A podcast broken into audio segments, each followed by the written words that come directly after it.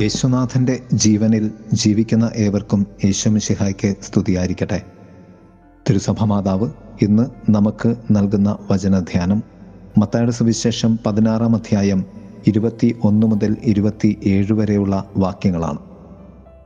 യേശുനാഥൻ്റെ പീഡാനുഭവ പ്രവചനവും കുരിശയാത്രയും ജീവൻ്റെ വിലയുമാണ് സുവിശേഷത്തിൽ നാം കാണുന്നത്. നാലു കാര്യങ്ങളാണ് കർത്താവ് പറയുന്നത്.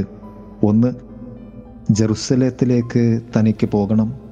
രണ്ട്, താൻ സഹിക്കേണ്ടി വരുമെന്നും. മൂന്ന്, വധിക്കപ്പെടുമെന്നും. നാല്, മൂന്നാം ദിവസം ഉയർക്കുമെന്നും കർത്താവ് അരുൾ ചെയ്യുന്നു. ഇതെല്ലാം ഒരു ആവശ്യം മാത്രമായിരുന്നില്ല, ഒരു ദൈവീക ആവശ്യമായിരുന്നു, അഥവാ പിതാവായ ദൈവത്തിൻ്റെ നിയോഗമായിരുന്നു. എന്തുകൊണ്ടാണ് ഇത് എന്ന് ചോദിച്ചാൽ, പ്രവചനങ്ങൾ പൂർത്തിയാക്കപ്പെടാനും ദൈവ സൃഷ്ടിയെ വീണ്ടെടുക്കാനും പാപികളെ രക്ഷിക്കുവാനും വേണ്ടി ആയിരുന്നു. ക്രിസ്തുവിനോട് ചേർന്ന് നിന്നിരുന്ന പത്രോസിനെ കർത്താവ് പറഞ്ഞ തൻ്റെ ദൗത്യ അഥവാ പീഡാനുഭവ പ്രവചനത്തെ വല്ലാതെ ബാധിക്കുന്നുണ്ട്. മൂന്ന് തലത്തിൽ അതിനെ നമുക്ക് കാണാം. ഒന്ന്, പത്രോസ് പ്രതിസന്ധിയിലേക്ക് തള്ളിയിടപ്പെടുന്നു കർത്താവിൻ്റെ ഈ പ്രവചനത്തിലൂടെ. രണ്ട്, പത്രോസിൻ്റെ ഈ നിമിഷം വരെയുമുള്ള തൻ്റെ ക്രിസ്തുബന്ധത്തിൻ്റെ മധ്യേ സംശയത്തിൻ്റെ ഒരു വലിയ നിഴൽ വീശുന്നു. മൂന്ന്, തൻ്റെ ദൗത്യത്തിൽ പ്രതിസന്ധി പത്രോസ് ദർശിക്കുകയാണ്. വലയും വള്ളവും ഉപേക്ഷിച്ച് മനുഷ്യനെ പിടിക്കുന്നവനാക്കാം എന്ന് പറഞ്ഞ ഗുരുനാഥൻ്റെ ഈ വലിയ പ്രതിസന്ധിയുടെ പ്രവചനം. പത്രോസ് ഉടൻ തന്നെ പറയുന്നു, ഇത് നിനക്ക് ഒരിക്കലും സംഭവിക്കാതിരിക്കട്ടെ. തൻ്റെ പിതാവായ ദൈവത്തിൻ്റെ ഹിതത്തിന് എതിരെയുള്ള ഒന്നും നിത്യതയുടെ സത്യമാകുവാൻ കഴിയുകയില്ല എന്ന തലത്തിൽ നിന്നുകൊണ്ട് കർത്താവ് പത്രോസിനെ തിരിഞ്ഞു നോക്കിക്കൊണ്ട് ശാസിക്കുന്നു. സാത്താനെ, എൻ്റെ മുമ്പിൽ നിന്ന് പോകൂ, നീ എനിക്ക് പ്രതിബന്ധമാണ്. ഒരർത്ഥത്തിൽ ദൈവവിളിയുടെ സമ്പൂർണതയിലേക്ക് പത്രോസിനെ കർത്താവ് വിളിക്കുകയായിരുന്നു. കർത്താവായ യേശുനാഥൻ പിതാവായ ദൈവത്തിൻ്റെ പദ്ധതിയുടെ പൂർണ്ണതയിലേക്ക് കടന്നു പോകുന്നതിൻ്റെ പ്രവചനവുമായിരുന്നു ഇത്.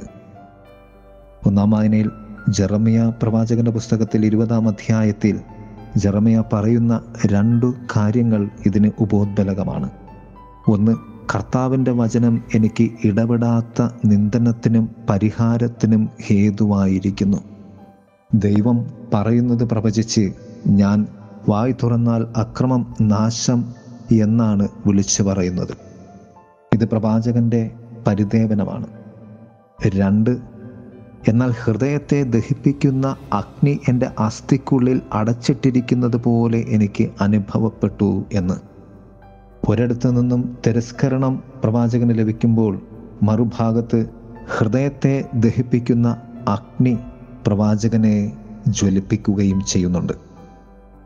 രണ്ടാം വായനയിൽ റോമാക്കാർക്കെഴുതിയ ലേഖനത്തിൽ 12-ാം അധ്യായത്തിൽ പൗലോസ്ലീഹ ഇപ്രകാരം രണ്ട് കാര്യങ്ങൾ കൂടി ചേർത്ത് വയ്ക്കും.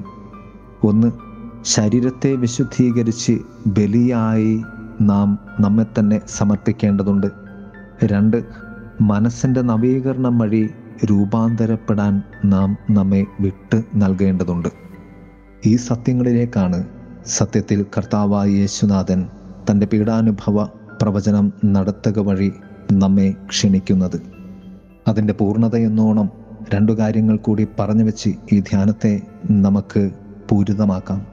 ഒന്ന്, നിത്യതയുടെ യാത്ര കർത്താവ് നമ്മെ പഠിപ്പിക്കുകയാണ്. ആരെങ്കിലും എന്നെ അനുഗമിക്കാൻ ആഗ്രഹിക്കുന്നുവെങ്കിൽ അവൻ തന്നെ തന്നെ പരിത്യജിച്ച് തൻ്റെ കുരിശുമെടുത്ത് എന്നെ അനുഗമിക്കട്ടെ. രണ്ട്, ജീവൻ കണ്ടെത്തുവാൻ നാം ക്രിസ്തുവിന് വേണ്ടി ജീവൻ നഷ്ടപ്പെടുത്തണം എന്ന വലിയ സത്യം. ലോകം മുഴുവൻ നേടുന്നതിന് നാം ജീവിക്കേണ്ട ത്യാഗവും നൽകലുമാണ് ഇത്, അഥവാ ക്രിസ്തുവിൻ്റെ കുരിശ്. ഈ വചനത്തിൻ്റെ മധ്യേ നിൽക്കുന്ന സ്നേഹ സാന്നിധ്യമാണ് ക്രിസ്തു. പ്രിയമുള്ളവരെ, നമ്മുടെ സഹനത്തിൻ്റെയും ദൈവത്തോടുള്ള അതിയായ വിശ്വാസത്തിൻ്റെയും ദാഹത്തിൻ്റെയും മധ്യേ നിലകൊള്ളുന്ന കുരിശിലൂടെ നമുക്ക് നിത്യതയുടെ സ്വർഗത്തിൻ്റെ മക്കളായിത്തീരാം. ഏവർക്കും നല്ല ഒരു ദിവസം ആശംസിക്കുന്നു. ആമേൻ. കുരിശുമായി എന്നീശോ കാൽവരി കയറും നേരം കൈകളാൽ ചേർത്തു പിടിച്ചു ഞാൻ കുരിശിൻ്റെ വഴിയെ നീങ്ങാൻ.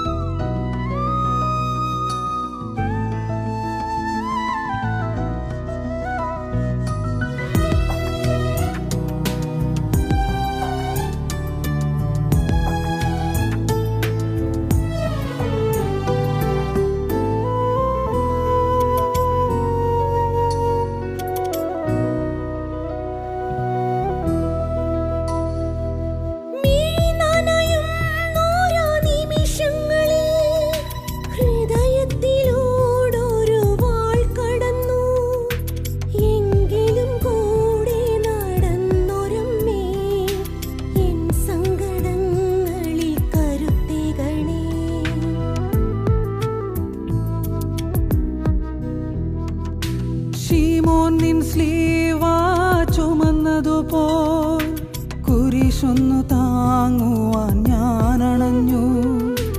ഒരു മൃദുമന്ദസ്മിതം കൊണ്ടൻ ജീവിതഭാരങ്ങൾ നീ ചുമന്നു.